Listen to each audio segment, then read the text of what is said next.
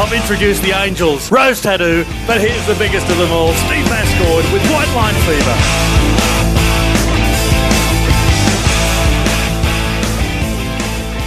It's episode six of White Line Fever. I've got Scott and Rob here from Anthrax. Very special guests. How are you guys? Good. Oh, good. Thank you. How are you? Good. How's it going, man? Good. Good. Now, you're doing two full days of um, of promotion. What's that like? Do you sort of try and guess what people are going to ask you when they walk up? Is it is it hard work? I pretty much know. There's a, there's a few questions that every single person asks, like, um, what's the craziest thing that ever happened on tour? And is the Big Four coming to Australia?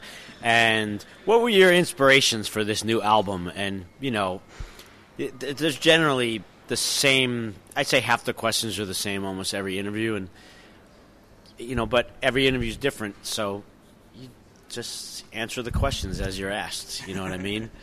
Once in a while, someone asks something really stupid and I have to, then I have to, you know, make them feel like a jackass. Like when some, this guy asked us earlier, he said, so, you know, do you listen to, what was it like? Do you listen to what the fans want you to do when you're making a, and I'm like, yeah, that's exactly how we work. We, all the fans write in their ideas and then we just, we just, that's how we work. We don't even write our songs. The fans write our songs. Like, it's just amazing when someone like asks a question like that. It's like, did you think about that before the words came out of your mouth? Okay, the risk of asking a stupid question and, and being made to feel like a jackass. Is the Big Four coming to Australia? I don't know. no, no, no. The, is it is it like worship music, like an instruction, or is it a description? Worship music. That's a good question. I no one's ever asked that before, actually. I think it's open for interpretation. You know. Yeah. I think it's, it could be both. The way I take it is, because Charlie came up with the title, apparently he woke up at five in the morning or something, and his T V was on, and he saw an advertisement for a C D that said worship music, like yeah. basically a bunch of Christian yeah, like yeah, songs yeah. or something, but the title stuck in his head in the context of Anthrax. And I never really asked, I never asked him that. I didn't find that out till we started doing press for the record, because to me, I just heard it, and it made sense to me, because I worship music every day. Music is my life. I've been worshiping music since I was like eight years old. And I feel like music is something absolutely worth worshiping. Music's been here longer than religion. Like cavemen were cavemen were, were pounding on drums and stuff. You know, I, remember, I guess you could argue the same time they were like, you know, looking at the sun as like, thank God for that. Otherwise, what would we do? But um, to me, music is something worth worshiping. And that, that's, that's what I get out of it. But it could be a command as well, because mm-hmm. you should tell people, you know what, worship music. It might make your life happier. Mm-hmm. And you, the, you was before we were on air, you were talking about the reaction to the album, and it's been good. But when it comes before the album's actually released, that becomes a little bit annoying. Of course, well, it, mean, it means that there people are stealing the record. You know, it's it's and it's obviously we don't support that. I mean, it's we work really hard. We busted our ass on this, our asses on this record, and, and it costs us money to do it. Yeah, of course. You but know. so, the, but the reaction since it's been released, the legitimate reaction has been awesome. Has it surprised you? The people who actually pay for the record seem to really like it. Yes, people who have spent their hard-earned money on worship music are really loving the album, and um, it's very satisfying for us, obviously, for people to like something that we've worked so hard on, and um, and they're hearing it the way we hear it, and we also find that people are listening to the whole record. They're not just picking out one song or another song. It seems like people are having a problem deciding what is their favorite song because they listen to the record from front to back, and that's how we look at albums. An album should be something enjoyed from start to finish, not just picking out one song here or one song there. We'll uh, play a song now. Um, do you guys want to introduce one, pick one? Could be anything, but I suppose it should be off, off worship music. Yeah. Pick one. Uh, let's start with the first song on the record, Earth on Hell, which is one of the most aggressive tunes on the album. It's one of my favorites.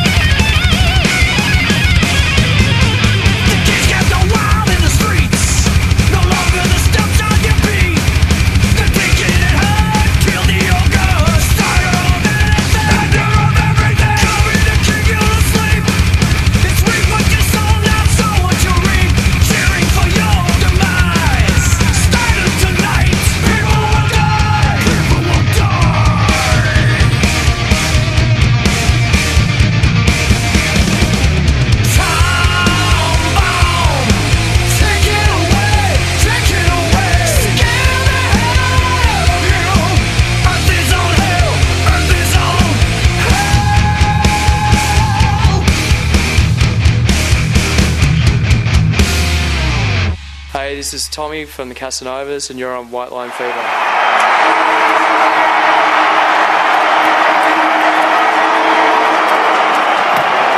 Thanks to the fellas from Anthrax. They'll be back next week, but that sound you just heard in the background is the end of the two thousand eleven Rugby League season ten, Manly beating the Warriors, and it was an exciting second half.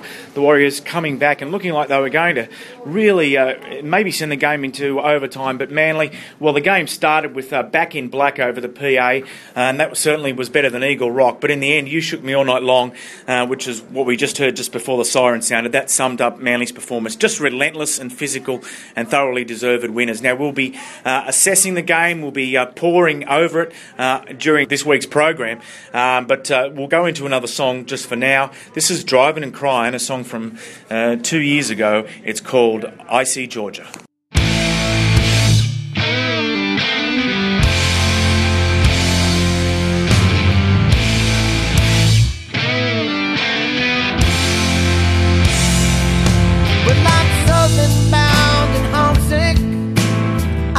I'm on.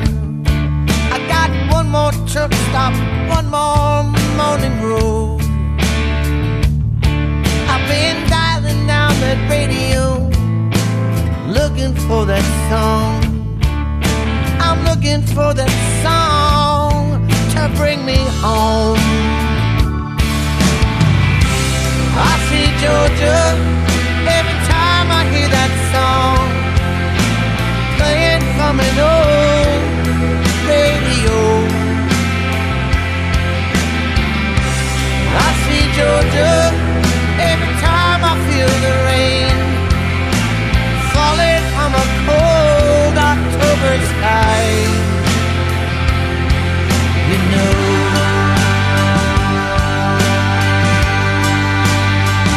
I know the difference now.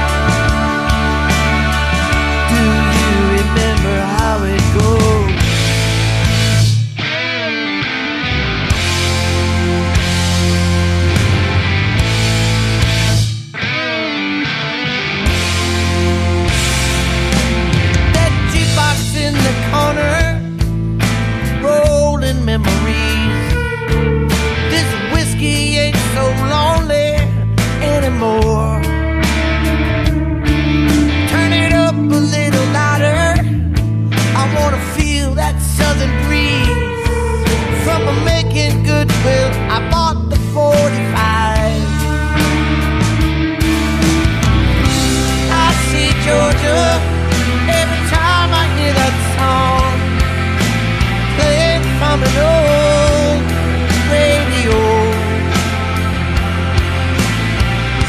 I see Georgia every time I hear you sing. Sing that song now just to get me home. You know,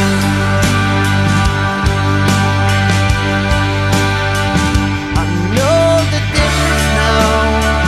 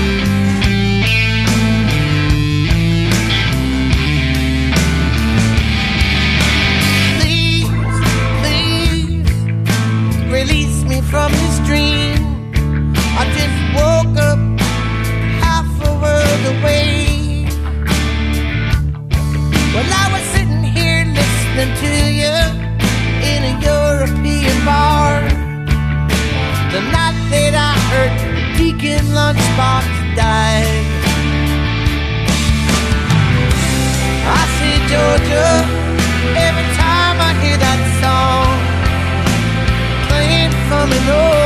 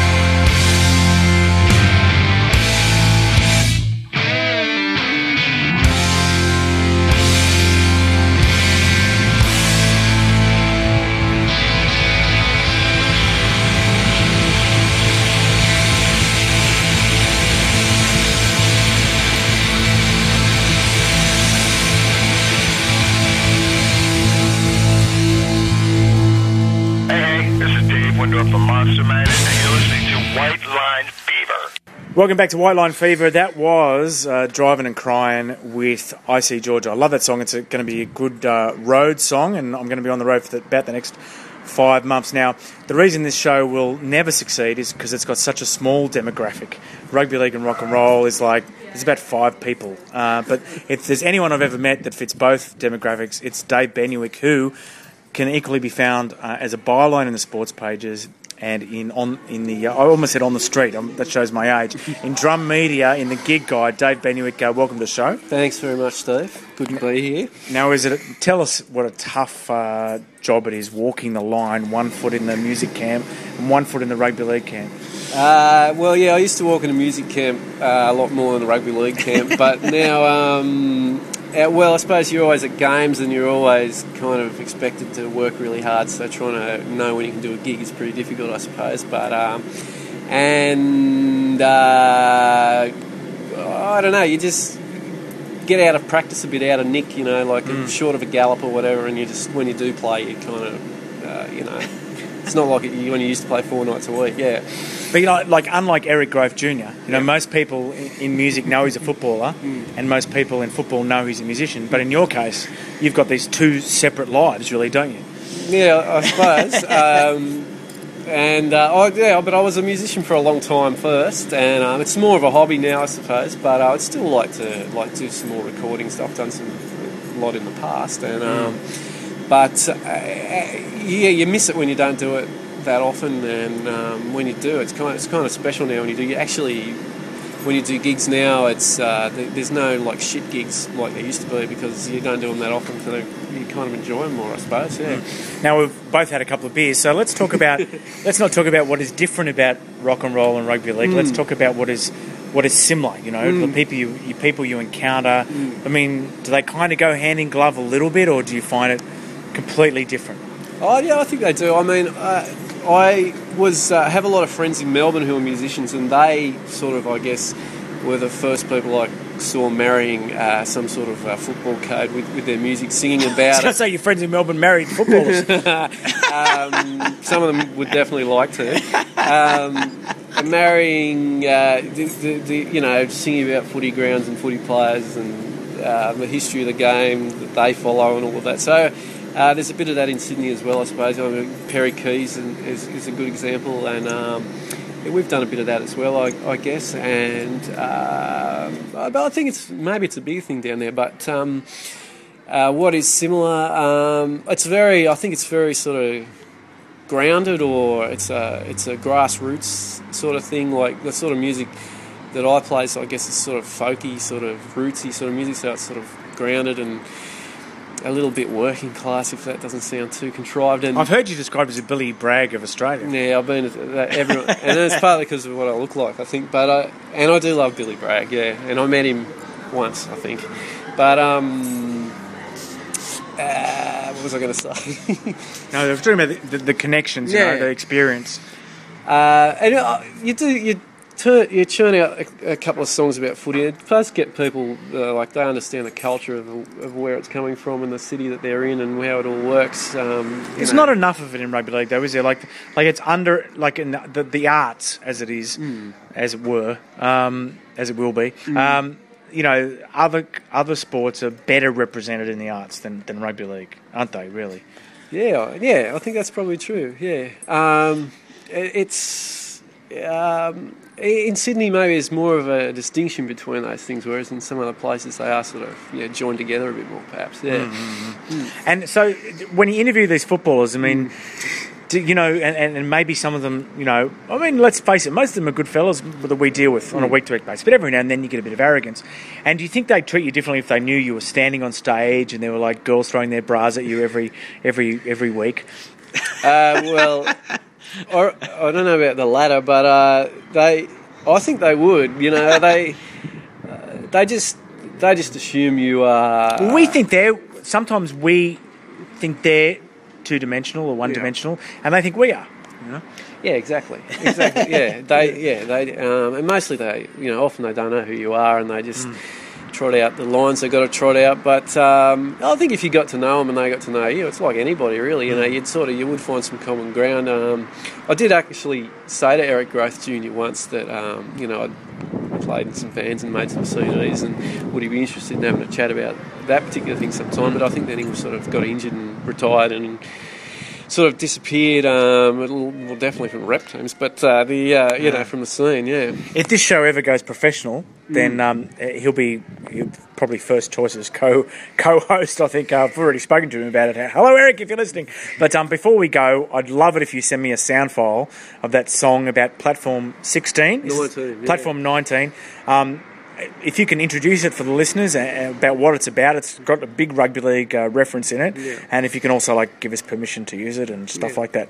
Yeah, yeah, you can definitely use it. Um, I've got no use for it. Uh, it's um, I wrote it about twenty years ago, really, and it's uh, yeah, it is set on Platform nineteen. It's central in Sydney, where oh, I did notice when I lived in the inner west, where if you catch a train to the inner west or the western suburbs, it leaves from Platform nineteen, but that train actually comes down from the North Shore, so it makes it a pretty interesting sociological uh, sort of point on the map. But, um, you know, then it sort of imagines, you know, the old Fibro Silvertails kind of um, uh, battle there, and uh, uh, I didn't actually see that, but I could imagine it happening there. And, um, you know, if we ever get a Manly West's um, grand final, West Tigers, then maybe we'll be able to uh, issue it as a single again or something, yeah. I'm sure we, we could talk all day and all night about the art of songwriting, all that sort of stuff, but we haven't got time. So mm. um, even though most everyone's going to be listening to this after the grand final, um, enjoy tomorrow, the grand final. Yeah, uh, I'm looking forward to it. Uh, I won't say what I'm going for, but um, listen to the song and you might get an idea, yeah.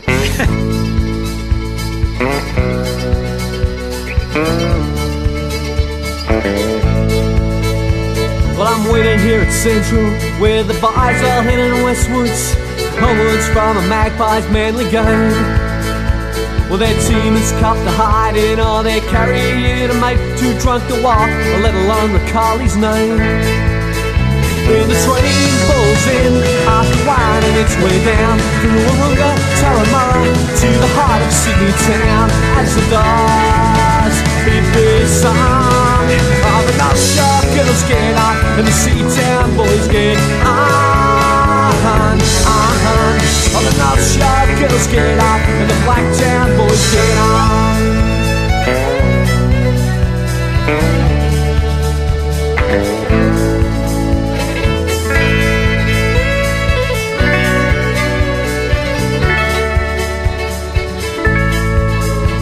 Now I follow in commotion at this home of locomotion, is as telling and as desperate as a war.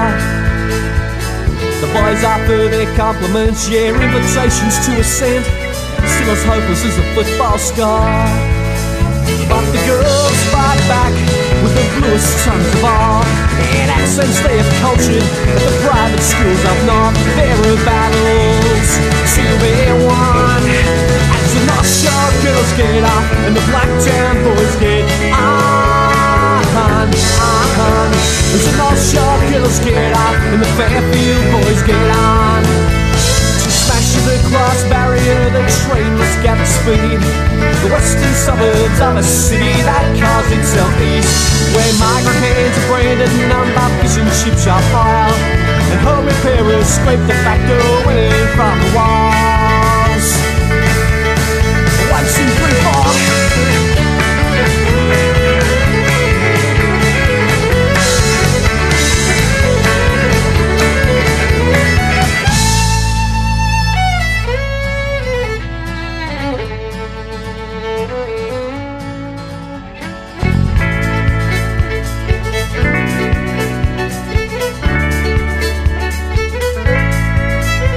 The western suburbs Magpies just got hammered once again by the Manly team that bought up all their stars. The compensation's easily found in a battle with the girls, who look like they've just landed here from Mars. When the train pulls out, the begins journey west, through gravel to Liverpool, the home of Sydney's rest, where the fight goes on. By the North Shore girls get up, and the Sea-Town boys get on. Well, the North Shore girls get off, and the Blacktown boys get on, on. And the North Shore girls get off, and the North Shore girls get off, and the North Shore girls get off, and the North Shore girls get off, and the Sea-Town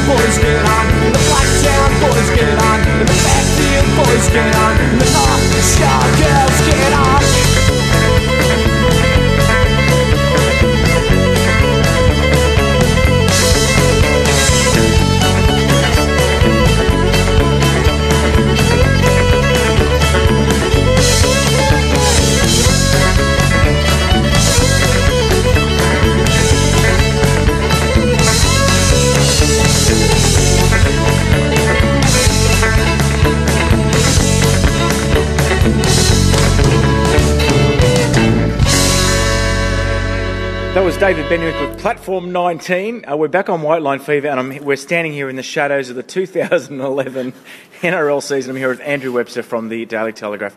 Did you know that David Benuik could sing? I did, didn't know David Benuik could sing.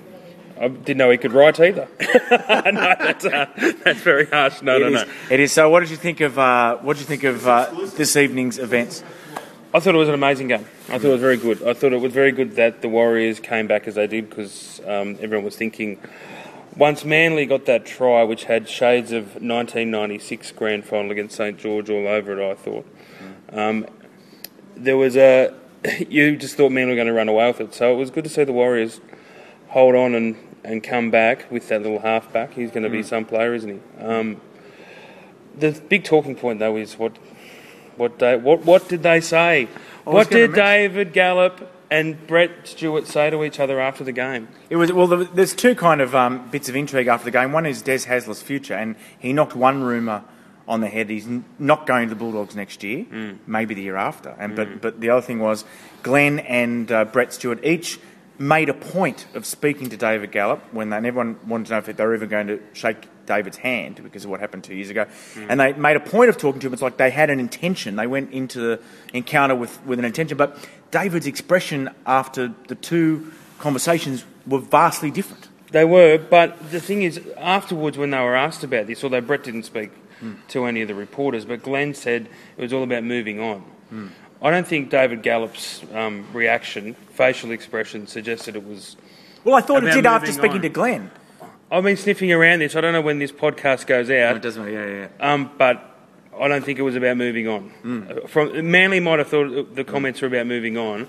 From what I understand, mm. from what um, is coming out of the N R L side of things, it wasn't about moving on, or they didn't mm. they didn't word it that way. So, yeah, yeah. so hopefully, hopefully, hopefully that's the end of it, though. Mm-hmm. Don't you reckon? Like they just mm. need to let it go, and I can understand why it's been such an issue for them. But they've channeled all this anger and all this hate towards David Gallop because they had no one else to, to mm. direct it at. But mm. now they just need to like build a bridge and get over it. Do you think? Do you think in any way it might sour the evening a little bit? As over the course of the next week, people will listen to this during the week. Uh, the, as more comes out about it, there's more speculation, more is revealed. Will it in any way detract from Manly's success, or will, or do you think it'll die a death? I think. It, oh. I don't know. It probably depends on us, doesn't it? Don't you reckon? Well, everyone's... I mean, I'm fascinated with it, and I'm, I'm sure you are, and mm. I think m- most of the readers and listeners and viewers are as well. What did he say? It's, we want, I want to know what was said. The liberating said expert it... is, is in waiting now. I think a liberating expert has got a phone call, like at about ten o'clock on a public holiday Sunday night, saying... Come into the come into the newspaper office. We need you. Maybe we could get the same person who um, went through Phil Gould's doodles and deciphered that. Maybe yeah. we get maybe we get that person to look at David Gallop and, and newspapers see used to have in-house lawyers. Now they're going to need in-house lip readers. Exactly. Exactly. So have you enjoyed the year? I have. It's been a great year. I think it's a, it's been a good year. It's been a um, it's been a long year, hasn't it? They always seem it's to not over. There's international football coming up. I know, that's the thing. You love the international football. I heard on the A B C call there was plenty of references to who was it? Who, who was it from the Vulcans that are playing? Well, the, well, the co-commentator was Daniel Anderson, who's coaching coaching Samoa. I know, I know. Well, it's, it's good. He's, his career's kicked on. Okay, well, thanks for talking to us, Andrew. And uh, you have a really good summer, or whatever you're planning to do. What are you planning to do? I'm having. Are we having Mad Monday tomorrow? Tomorrow is Monday. But I've got a lot of packing to do. I've got to go away. Come and stuff. on, this is always this is always the day when we cut when we get cut loose. So yes, well anyway, um, and we've got another song coming up. We love Chicken Foot, new Chicken Foot album. This is called Three and a Half Letters. Oh, very good. Thank you, Masky.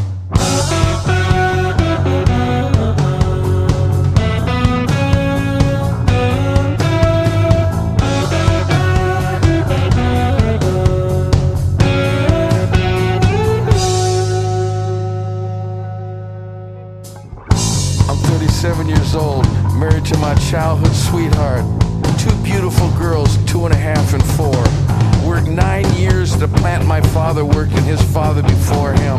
I have a B A, but laid off seven months ago. It's been tough like so many others, but I still believe. Can you help me, brother? Can you help? I need a job!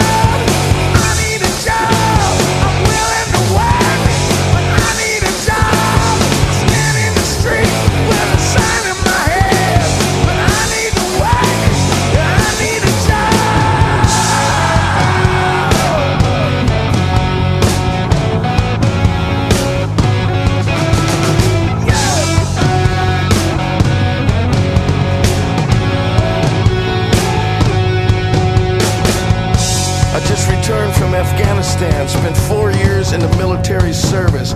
I'm twenty-four strong and I can't find work in my hometown.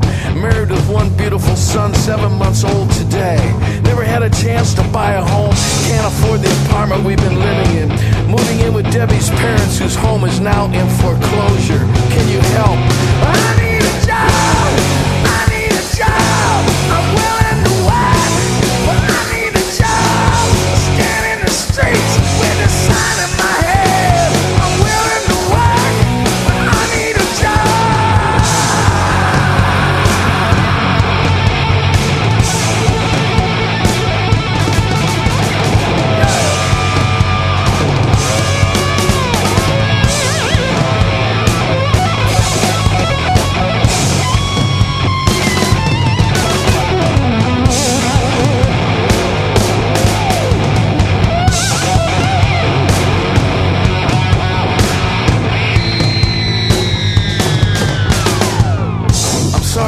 Handwritten, but I don't have a computer. I don't have access to one. I'm fifty-one years old. I lost my wife to breast cancer three years ago. Lost my job of twenty-six years one year later. I'm homeless with no one to turn to. I've been through a lot, brother. I heard you like to help people. Well, I need help. Yeah, I need a job. I need a job. I'm willing to work, but I need a job.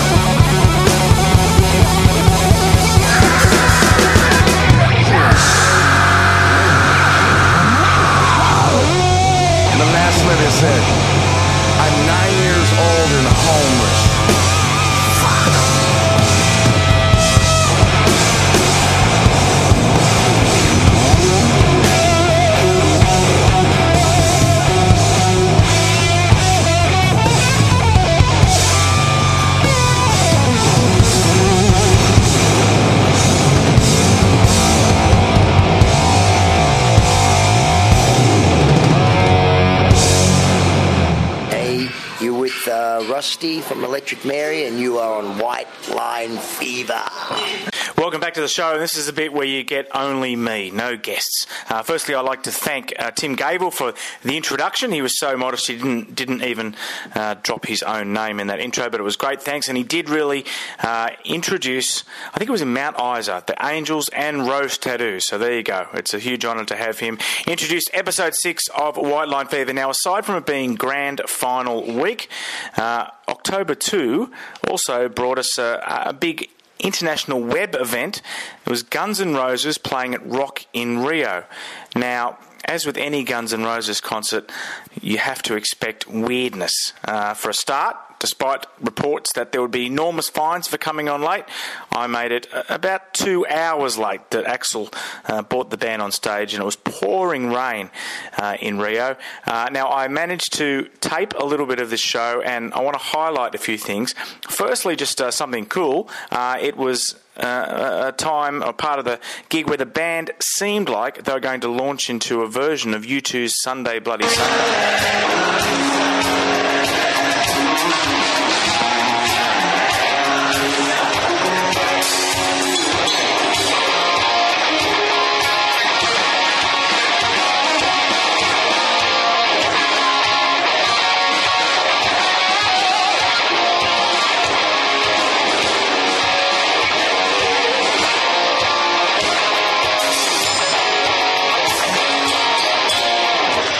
that's the great thing about this lineup of Guns N' Roses, is that they're all such great musicians and they can be spontaneous, and that you go to a show not really knowing what to expect. But unfortunately, that can also lead to some car crashes. And uh, uh, it wasn't Sunday Bloody Sunday they, they actually played. It was November Rain, and uh, some forgotten lyrics and uh, some uh, off-the-road rustiness uh, turned it into a little bit of a mess.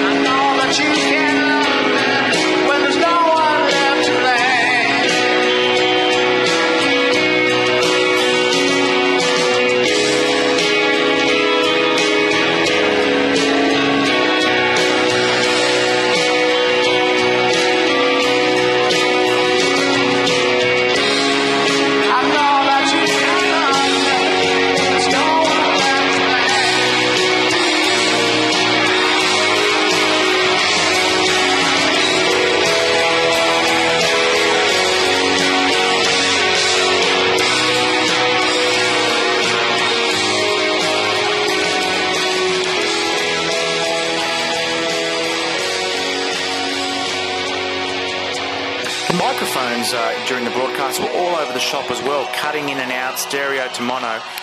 But a really weird thing happened. They seemed to pick up voices backstage, including a female voice, telling the band what to do. Let's see if you can just listen carefully here. Ladies and gentlemen, on the guitar, Mister Ron Bumblefoot-Thaw.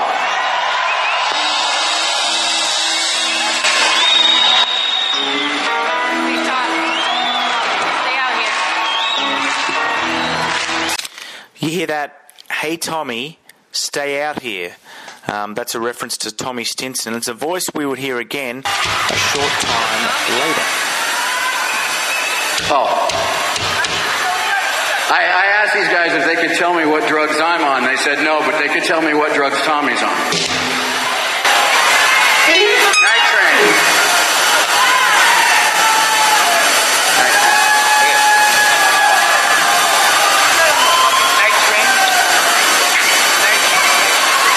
Did you hear that? There were four different voices confirming that the next song was to be Night Train, including the same female voice we heard earlier.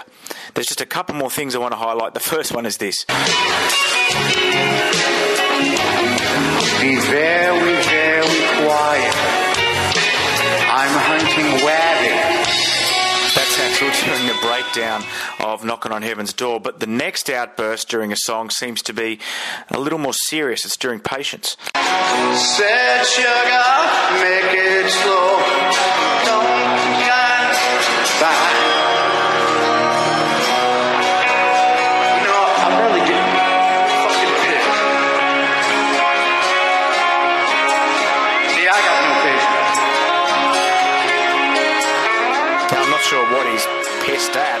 Whether it's the weather or whether it's Tommy Stinson or whether the teleprompters aren't working properly and that's why he's skipping a few lines. But anyway, as I said, always an interesting night when you go see Guns N' Roses. Okay, housekeeping time, and we've got one more guest to come. It's Mark Gable. But don't forget, you can listen to the program round the clock at uh, white line fever dot ning dot com. You can also uh, listen to it um, on demand at steve mascord dot com. Down the bottom of the left uh, corner, you can download it for your iPod and what have you. No news on iTunes yet, but hopefully we'll be uh, on there soon. And don't forget the steve mascord dot com Facebook page. Now, when I, you next hear from me, I will be in Mexico going to Sammy Hagar's birthday bash, stopping in the Cook Islands on the way too, so hopefully we'll track down a couple of Kiwi players ahead of the Four Nations. Okay, here's a new Jane's Addiction song, and uh, we'll be back with uh, one more guest, Mark Gable. And aside from that, we'll see you next week.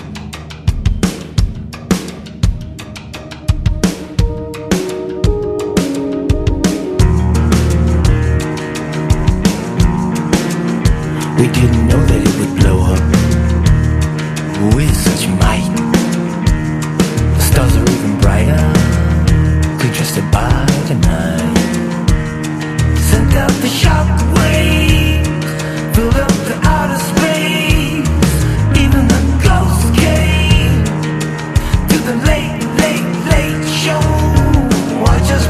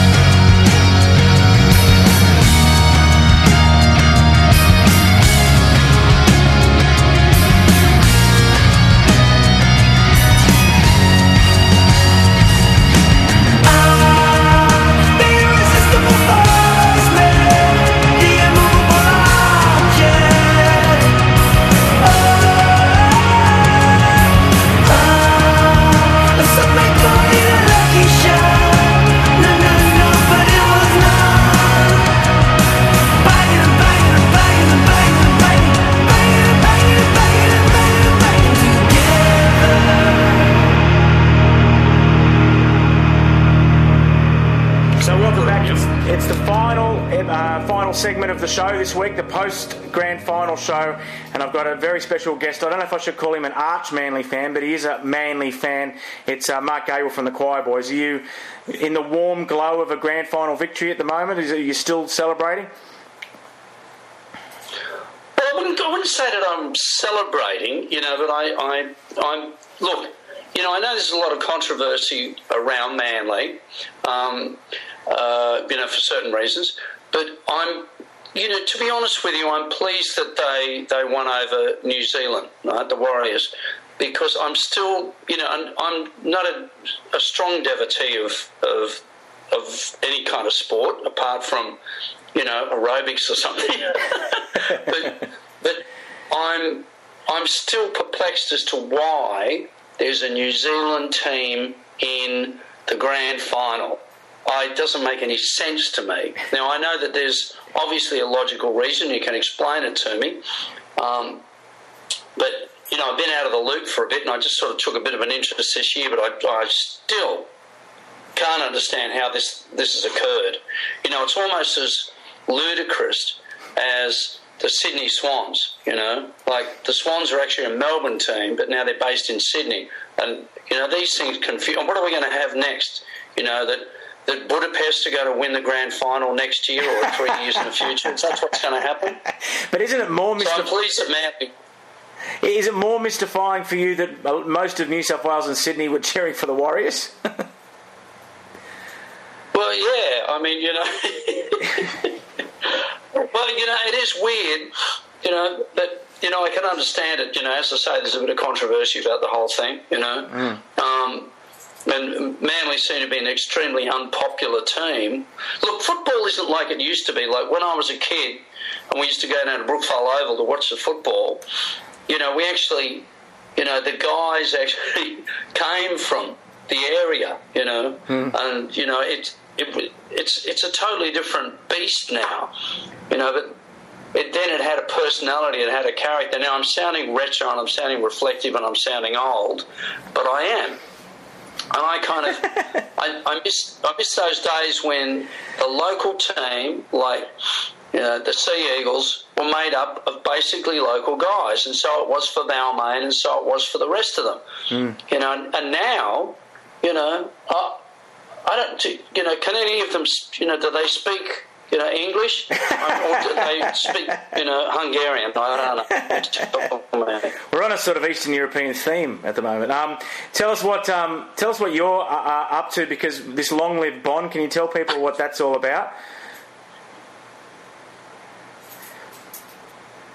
Well, the Long Live Bond uh, tribute shows. Well, they're a tribute show, but it's. It's it's basically all the guys, or most of the guys that were there in the old days, you know, like um, Paul DeMarco on drums, who's been around forever. Um, Angry Anderson, of course, who's, you know, an old stable mate of mine from the Albert's days, and A C D C were, you know, at Albert's, of course, with the Rose Tattoo, Choir Boys and all the rest of it. You know, John Swan, who claims to have taught um, Bon Scott how to sing, um And, and of course, uh, Dave uh, Gleason, who actually knows more about A C D C than any guy I've ever known. And, you know, it doesn't matter what the song is, he, he knows the lyrics. Whereas we, you know, the other three guys, we all have to learn the lyrics of the songs. So it's really a celebration of, it's really a celebration of that era when Bond was in A C D C, which really is the most important era of A C D C. It's not the most successful era. They were really an up-and-coming band all the way through that. But it really is um, the, the quintessential music. I mean, it's all the music that we know, and it's all the music that matters. I mean, you know, sing me a song, I'll flick of the switch, will you? You know, mm. go on. Sing me one, Steve. You see, you can't sing me one. Uh, the song, I know the, the song Flick of the Switch. I know the song's Flick of the Switch. She'll blow yeah, you sky high. She'll blow you know, sky high. Um, well, we used to Bedlam have, in Belgium, see? We used to have a joke. Yeah. We used to have a joke that after A C D C did, you know, um, Back in Black, and then For Those About to Rock, we figured that, you know, every song went, you know, like, you know, when you heard Sink the Pink, we did it, you know, we go, did it go, Sink the Pink, sing, and it just kind of fell in that way. And I know that You know, these albums have sold truckloads, but really, what was A C D C and what propelled them to success were those those years with Bond. Mm. They were incredible years, and musically they were just phenomenal songs. And, I mean, you really get an appreciation when you come along and see the show, and it's like every song is a masterpiece. Mm. Awesome. And I also heard uh, a, a dance version of uh, Run to Paradise the other day. It's going to be released shortly. What's the, what's the background to that? Oh, these guys approached me, and they're in a like a dance hip hop um, group, Australian group, um, and they said, "Would you mind if we did this?" I said, "No, I don't mind if you do it." You know, so they've done it, um, and it sounds pretty good. You know, I, I um, but I'm not. Once again, I'm not a devotee of that kind of music, right?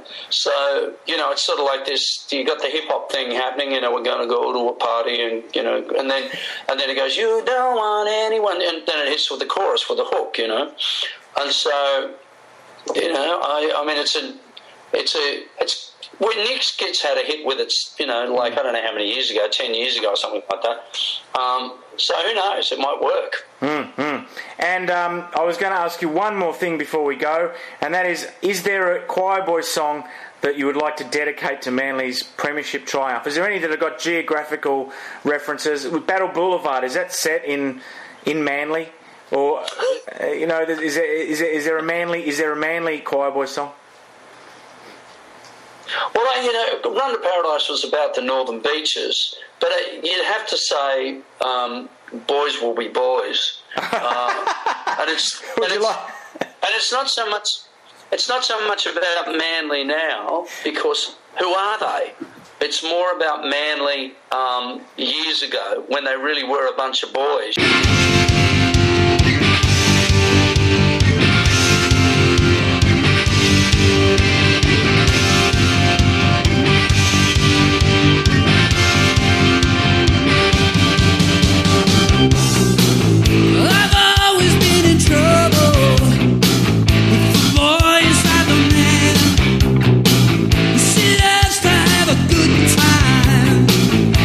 Good at being bad.